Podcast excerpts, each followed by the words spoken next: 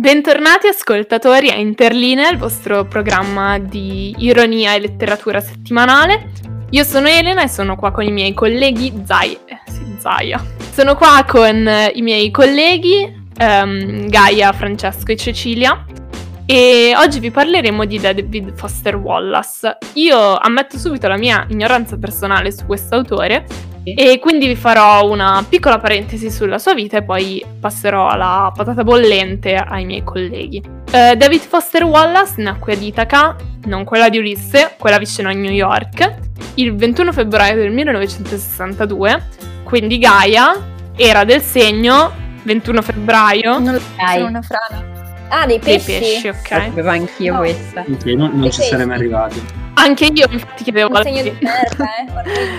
Eh, si iscrive allo stesso college del padre, dove si laurea nel 1985 in letteratura inglese e in filosofia, con una specializzazione in logica modale, che quando l'ho letto mi sono ritornati i, i propri ricordi di guerra, perché la logica modale, se siete confusi ascoltatori, è quella cosa brutta della logica che si fa con le frasi, del tipo eh, la frase A è necessaria se B è data, cioè Ah, Guarda, non così. per una cosa bruttissima che io faccio filosofia e non è così. Guarda che non è No, male. no, no. In realtà l'ho fatto anche un esame del genere, ho fatto istituzione di logica ed è molto molto carino in realtà. Anzi, Ah. molto nei concorsi pubblici. E lo Oserei corretti, corretti Ecco. immediatamente. Io ogni volta che lo faccio mi viene da morire, quindi sono contenta per voi, che per voi non è un'esperienza traumatica la logica modale, chiaramente. E ha anche una specializzazione in matematica, tra l'altro. Ok, Eh, questo è abbastanza traumatico. Sì, questo condivido anch'io. Dopo questa laurea, mh, frequenta il primo semestre di filosofia ad Harvard, che abbandona alla fine del 1989 dopo il ricovero, eh, il ricovero in una clinica psichiatrica. La sua tesi di logica modale, tra l'altro, fu premiata con il Grail Kennedy Memorial Prize. Già il fatto che ha ricevuto un premio per la sua tesi di logica modale dice tutto. paura. Esatto. Eh, ottenne un Master of Fine Arts in scrittura creativa e insegnò alla Illinois State University per gran parte degli anni 90 e nell'autunno del 2002 diventò professore di scrittura creativa e letteratura inglese al Pomona College in California. Il suo romanzo d'esordio, La scoppa del sistema, si ispira alla sua seconda tesi universitaria, lui ce l'ha con le tesi universitarie, ed uscì nel 1987 quando lui aveva solo 25 anni.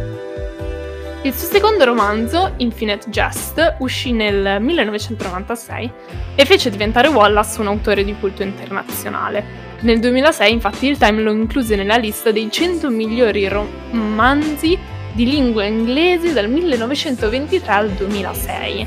Ah, che a sto punto. Ma a sto punto fai 1906-2006. Mi spieghi il senso di farla partire dal 1923? Per farla magari c'è arrivare. un senso, però non lo sappiamo. spiego, ti boh. spiego io perché questa te la svelo io, sto preparando ora l'esame. Vai, Gaia. Perché è dal 20, esattamente dal periodo che va dal 20 al 45 c'è un recupero della narrativa, ok? Quindi è per questo. Prima i- mh, si evidenziava di più la lirica, dal 20 comincia un eh, ri- recupero proprio della narrativa. Ma ci hai aperto un mia. mondo, Gaia. Mamma mia, interlinea la vostra cultura letteraria settimanale, grazie Gaia. Il romanzo è considerato il capolavoro di Wallace, eh, ma ve lo spiegheranno poi meglio le mie colleghe. Eh, la morte di David Foster Wallace arriva presto dopo una lunga lotta con la depressione. Secondo il padre, infatti, David soffrì di depressione per oltre 20 anni e solo la cura a base di antidepressivi che seguiva gli permetteva, gli permetteva di essere produttivo, insegnare e scrivere.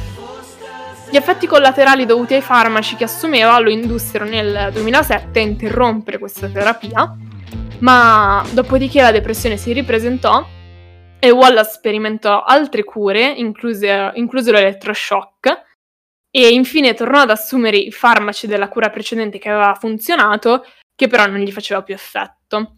Il 12 settembre 2008, quindi a 46 anni, Wallace scrive un messaggio di addio di due pagine, corregge parte del manoscritto eh, del Re Pallido che venne pubblicato postumo e si impiccò in casa sua. Ora, parentesi finale dopo la vita. Raga, è sempre buono dirlo, la depressione è una cosa seria. la depressione è il disturbo mentale più diffuso e si stima ad esempio che in Italia superino i 2.8 milioni di casi. Può colpire chiunque, sia per fattori bio- biologici che psicologici. A Interlinea facciamo ironia e abbiamo comicità. fatto la premessa, abbiamo fatto la premessa democristiana, è una cosa seria, non, va scher- non ci si scherza sopra. Però Il però lo vedrete dopo. Dopo faremo ironia. Mm, se però sentite ci, siamo lavati, sintomi... però ci siamo lavati le mani, ci siamo sciacquati la Esatto. coscienza via. Esatto. Spazio benevolenza questa. Eh, se avete sintomi o se le persone attorno a voi sono distanti, così parlatene, parlatene tra di voi e parlatene con professionisti. E così abbiamo chiuso la parentesi. Interlinea per il sociale. Interlinea per il sociale. Allora, invece io parlo delle opere di David Foster Wallace, che come mi sembra che mm, Elena ha chiarito, era sicuramente un genio. Infatti eh, George Saunders, altra grande voce della letteratura contemporanea, una volta disse che la prosa di Wallace aveva l'effetto di strapparti i vestiti di dosso e di lasciarti nudo con la pelle ultrasensibile esposto alle intemperie. E la Madonna. Allora, eh, eh, tantissimo. Allora, io oggi voglio... Come cosa? sì. Eh, io oggi voglio parlare brevemente di due suoi titoli per poi parlare un po' di più del mio libro preferito di Wallace, ossia Una cosa divertente che non farò mai più. Allora, il primo libro di cui vi parlo è eh, Brevi interviste con uomini schifosi, che sono 23 racconti che mantengono la premessa e la promessa fatta dal titolo. Infatti i protagonisti sono degli uomini ripugnanti, dalla morale assai discutibile, come ad esempio il foco melico che si serve del proprio moncherino come arma di ricatto per portarsi a letto le ragazze, o come il depresso che alla fine riesce a far suicidare il proprio analista. E quindi, come dicevo, uomini che eh, potrei gentilmente definire difficili da amare, che però alla fine il lettore percepisce come vicini a lui, perché, e qui cito Wallace, tutti noi siamo identici nella nostra segreta convinzione di essere nel profondo differenti da tutti gli altri. Questa- La sindrome del personaggio principale. Eh, esatto, il esattamente. meme che gira adesso. Esatto. A Adoro. me ha, spe- ha spezzato il tipo che fa uccidere l'analista, che figata. Eh, ci, Ci voglio provare pure io. Il secondo libro di cui voglio parlare è invece ovviamente Infinity Jest, un romanzo immane, complesso, che si potrebbe definire il ritratto paradossale però verissimo di un'epoca della storia americana, che ha fatto guadagnare all'autore titoli come quello di Miglior mente o di scrittore più originale della sua generazione. Un libro lunghissimo che io devo ancora leggere che però ho comprato e che cito perché in un certo senso devo farlo, perché è l'opera più importante e più conosciuta di Wallace. E tra l'altro, non so se lo sapete, ma il titolo deriva dalla famosa scena dell'Amleto, l'atto quinto, la scena terza, quella in cui lui parla con il teschio, in cui appunto il principe di Danimarca tiene in mano il teschio del buffone di corte di Yorick. E questo come si collega, scusa, a Infinite Jest? Non, non- non sto capendo. Perché dice, parlando di Orazio, Ok. dice era un uomo dalle infinite geste, e da lì, è preso da lì. Ah, Che storia. Allora, eh già, eh, sì. Invece l'ultimo libro di cui tratto è, come ho detto all'inizio, il mio preferito, è tra i libri di Wallace che ho letto, che non ne ho letti molti però tra questi è il mio preferito, e si intitola Una cosa divertente che non farò mai più. Ed è eh, il reportage narrativo che è stato commissionato a David Foster Wallace da Harper's, il magazine per cui lui lavorava in quel momento, ed è il racconto del viaggio che l'autore ha fatto su una crociera extra lusso verso i Caraibi nel 95. Questo libro è una critica, ne- neanche troppo velata, ad un certo stile di vita e alla mentalità consumistica. Allora, io dieci anni fa sono stata in crociera, non sono andata ai Caraibi purtroppo, però eh, sono stata in crociera. E eh, la caratteristica peculiare di queste navi, o meglio mh, della Costa Crociere, che è quella su cui ho viaggiato, è che è tutto molto pacchiano, un, un po' fasullo in un certo senso, no? E Wallace intercetta perfettamente questa caratteristica chiave dei viaggi in crociera. Cioè, lui si trova immerso in un lusso mh, che lui stesso definisce uno zoo, che ha come scopo quello di viziare i passeggeri. E Wallace, che è abituato a vivere in condizioni, definirei modeste, eh, si trova immerso in questa condizione in cui è attorniato anche quasi a livello distopico dai lavoratori della nave. Eh, ad esempio, c'è un episodio in cui lui racconta di essere uscito per circa mezz'ora dalla sua cabina e appena è rientrato, veramente poco tempo dopo, si trova tutta la cabina rifatta con anche i cioccolatini sul letto, quindi è un po' un senso di oppressione quello che percepisce. E, Oddio, eh, scusa, nel- se ti, scusa se ti interrompo, evidentemente non è mai curato bene casa sua, perché figa, se trovo uno che mi fa tutta sta roba in più mi ringrazia per averlo fatto lavorare, tutta la mia Eh. sinistra se ne va a fare in culo. No, non ha mai rifatto troppe volte il letto David Foster Wallace, questa è la mia convinzione. Andiamo pure avanti. Va bene, andiamo avanti. Allora, nella descrizione di questa crociera, che è folle dal punto di vista del narratore, ma che in realtà è favolosa per chi la vive, Wallace fa ovviamente della satira feroce, prettamente sulla creazione della felicità, che è una felicità finta, plasticata, costruita, una felicità che non è individuale, quindi non, non è basata sul raggiungimento di un determinato obiettivo, per esempio, ma è una felicità collettiva, basata sulla costruzione di uno status symbol, della serie io sono in crociera ai Caraibi e tu no, questo. Comunque, questo secondo me è un romanzo non difficile, perfetto per approcciarsi a Wallace perché è una scrittura appunto abbastanza facile soprattutto fa ridere, cioè io mentre leggevo il libro mi sono divertita, ma poi arrivi alla fine e dici cavolo, però è vero, cioè fa riflettere. Funziona soprattutto secondo me se sei stato in crociera, anche se non ci sei stato, però se ci sei stato hai anche dei... dei cioè puoi fare un effettivo paragone. Tra l'altro, effetti- No, scusa, vai, ti faccio parlare. No, è giusto entro a gamba tesa un attimo sulle crociere. Sì, perché ho opinioni forti sulle crociere, però consiglio agli ascoltatori, se volete saperne di più sul mondo delle crociere, in chiave ovviamente ironica, perché nulla è mai serio qua dentro, eh, su Netflix c'è la serie tv eh, Patriot Act di Adam Piker, che è fantastica, cioè lui è un comico bravissimo, e ho appena controllato al volume 4, quindi quarta stagione, eh, l'episodio, c'è un episodio sulle crociere che io ho visto ed è davvero ironico ma anche surreale perché proprio fa vedere la realtà delle crociere che è tragicomica più o meno, quindi esatto. per i nostri ascoltatori. Allora, io oggi vi parlo delle curiosità su David Foster Wallace. Ne ho prese tre, cioè quattro con una personale, se io come l'ho scoperto, perché sono egocentrico di merda, e l'ho scoperto con una canzone di Niccolo Contessa, in arte, I cani, raga. Ah, ok. Ok, questo qui va- cioè, nel, nel testo di Pizzeria, e le vago- vado al parco e leggo David Foster Wallace, quindi non ho mai capito, in effetti non ho mai capito, quindi anzi in realtà una delle curiosità è un dubbio che vi voglio mettere addosso a voi, se perché è questo cazzo di emblema di, di hipster di merda David Foster Wallace. Spiegatemi. Perché si è Perché- suicidato. Probabilmente. Forse, ma anche perché di fatto lui fa satira, quindi cioè, è un po'... mh, Non, non voglio dire ribelle perché non era ribelle, però di sicuro non aveva una visione convenzionale delle cose, quindi secondo me anche Sì, è vero. questo. La lettrice media di David Foster Wallace, invasata, l'invasata, scusate, di Mm. David Foster Wallace, io ce la vedo come una con le paillette, le ballerine, invasata con eh, il, mondo- il favoloso mondo di Amelie, legge internazionali e vota più Europa. Io così ce la vedo, la- Cazzo, l'invasata di raga, David eh, cioè, ah, mi hai descritto, non va bene. Scusa, va bene, no, tu non voti più Europa. No, sto scherzando. Ferrari, No, no, non lo voto. No, davvero. Il mostro. Vabbè, arriviamo alle curiosità vere e proprie. La prima è che era ho scoperto questa cosa che mi ha mi ha un po' scioccato, era ossessionato dal sudore.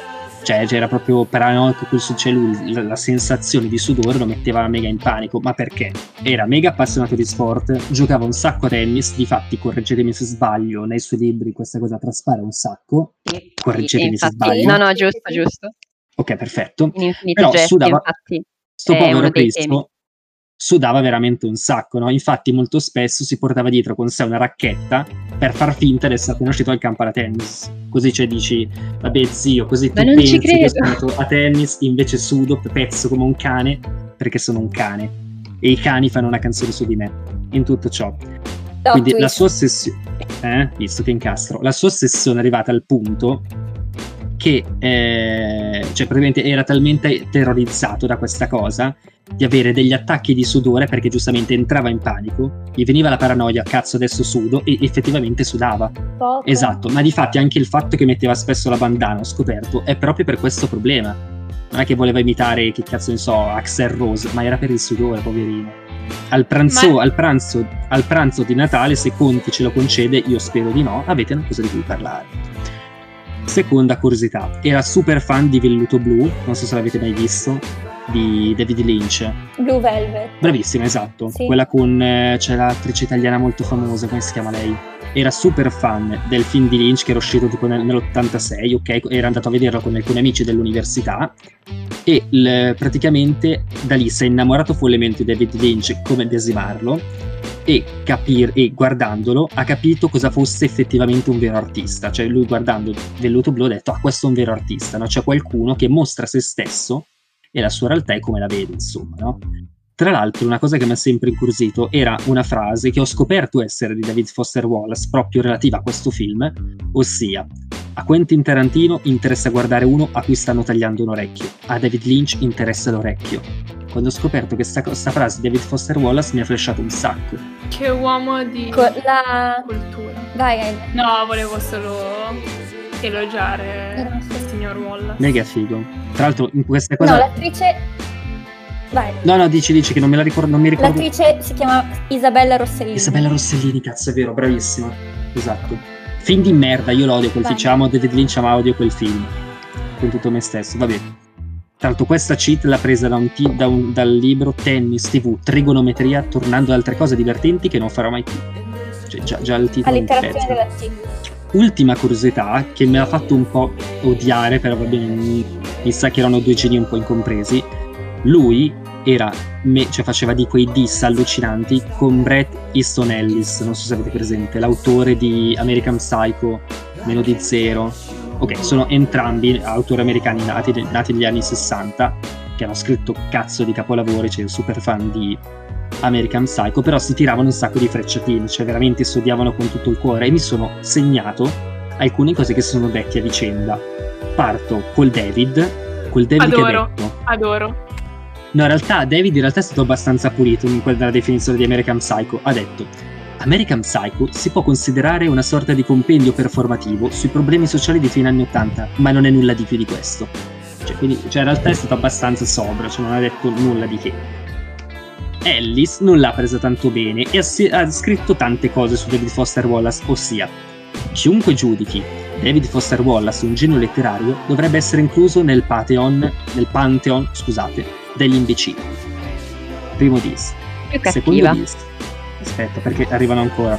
David Foster Wallace possedeva una tale pretenzosità letteraria da farmi vergognare di appartenere alla stessa industria editoriale. No, vabbè. Aspetta, non è finita, non è finita. Foster Wallace è il miglior esempio di scrittore contemporaneo che sbava per raggiungere il tipo di spaventosa grandezza culturale che non è mai riuscito a conseguire. È un impostore. Posso dire solo una cosa? Vai Ele. Beh, se tu mi leggessi queste frasi e mi dicessi sono insulti a baricco, ti crederei. Ma... Beh, è uguale. che Forse- forse. Guarda che tutto sommato, tutto sommato, anche Baricco piace di solito a quelle che sono mega infasate con eh, il favoloso mondo da Pelé, Legano Internazionale.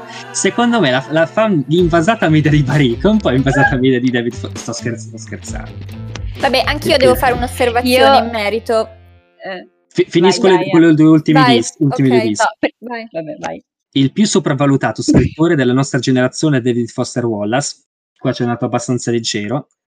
Ma l'ultima è proprio la freccia. Io non ho stima per lui. Infinite Jest è illeggibile, il suo stile è mediocre, le storie sono confuse e piene di quel sentimentalismo del Midwest.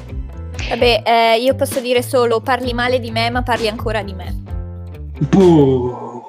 Boh. Esatto. L'importante non è che se ne parli male, l'importante Ma è che se ne parli.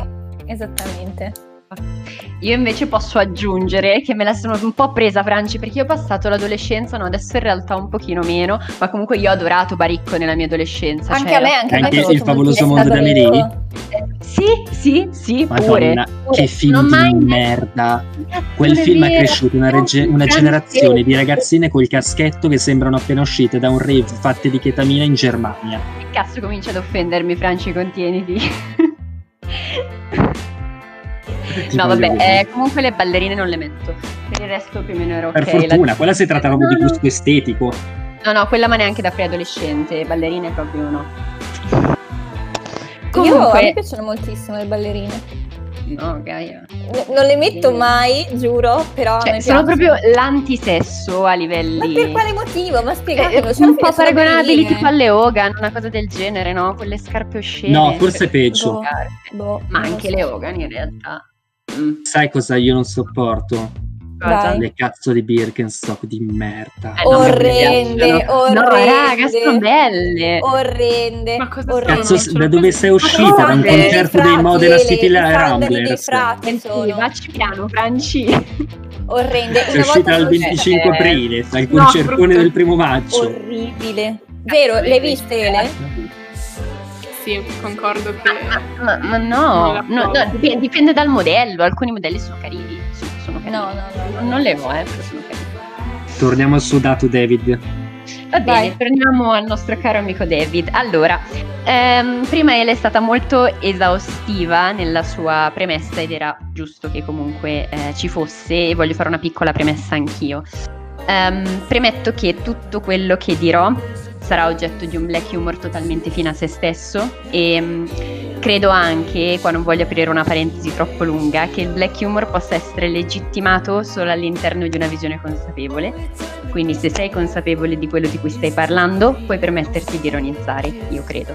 Eh, anche con battute black, diciamo, e rispetto l'autore, rispetto la depressione. Ora, Prego, voluto- il più cattiva possibile. No, ma in realtà neanche così tanto, cioè te lo dico molto sinceramente, cioè rispetto ad altri stand-up. Allora, avrei voluto anch'io continuare la rubrica di Franci, immaginando come sarebbe stata la vita di Wallace se non fosse morto, o meglio se non si fosse suicidato nel 2008 a causa di una depressione contro la quale combatteva da sempre.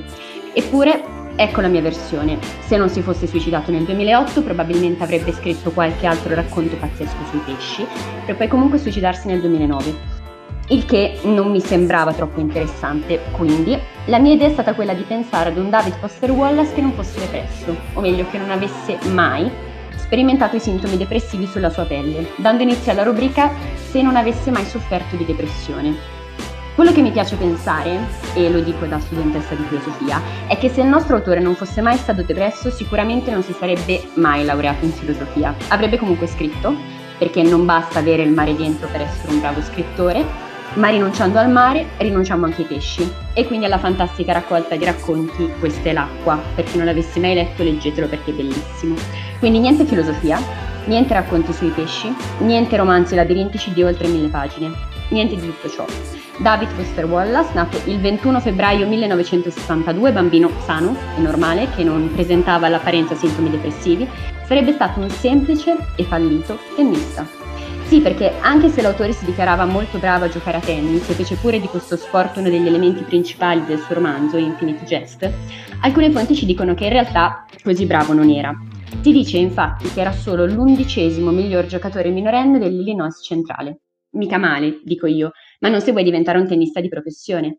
E così il nostro caro amico Wallace, un po' anche per il nervosismo accumulato dopo le tante sconfitte sportive, decise di dedicarsi alla scrittura. Ma anche lì, per quanto quella penna ci sapesse fare, non era un granché.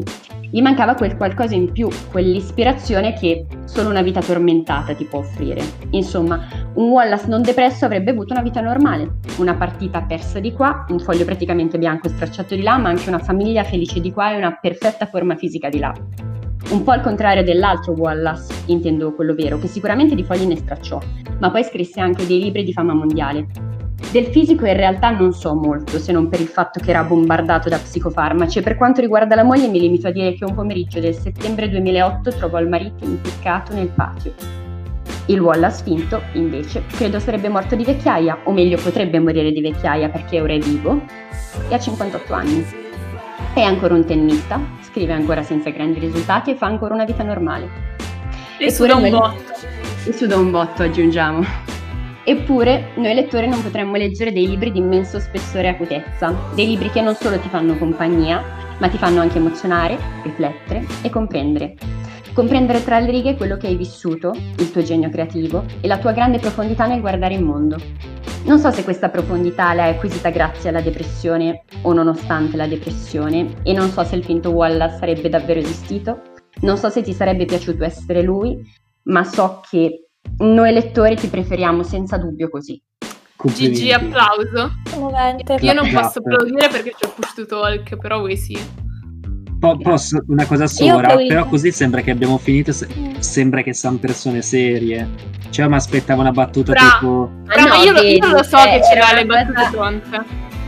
Cioè- Scatenati. Ne dico una sola, cioè tipo non so, vai da lui e dici... Vai. Oh David, guardiamo un film di Hitchcock, che so, una cosa tipo... Nodo alla gola? No.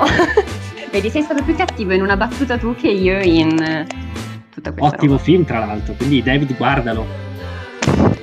Va bene. Va bene. Io pensavo fosse una cosa molto greve, cattiva, proprio... No, Gamba chisissima. all'inizio pensavo, però poi ho detto no, andiamoci piano. No, cioè sei stata mega seria. vero? Bel, bel film, alla gola, molto molto carino, mi è piaciuto. Vai, Adesso dai. apro a caso e ne leggo una, ok? Allora, mm, vediamo, aspetta, eh. Così Le migliori piace. frasi su frasicelebri.it, ok? Questo mi sembra un sito autorevole. Allora, vediamo. eh, Italiani, di terra, di mare e dell'aria. Dunque, vediamo. ehm, ecco, questa. Siamo tutti tremendamente, tremendamente soli. Wow, viva la Questa vita. Ciao, è una ragazzi. bella massima. Pensateci, rifletteteci durante la innamorato. settimana.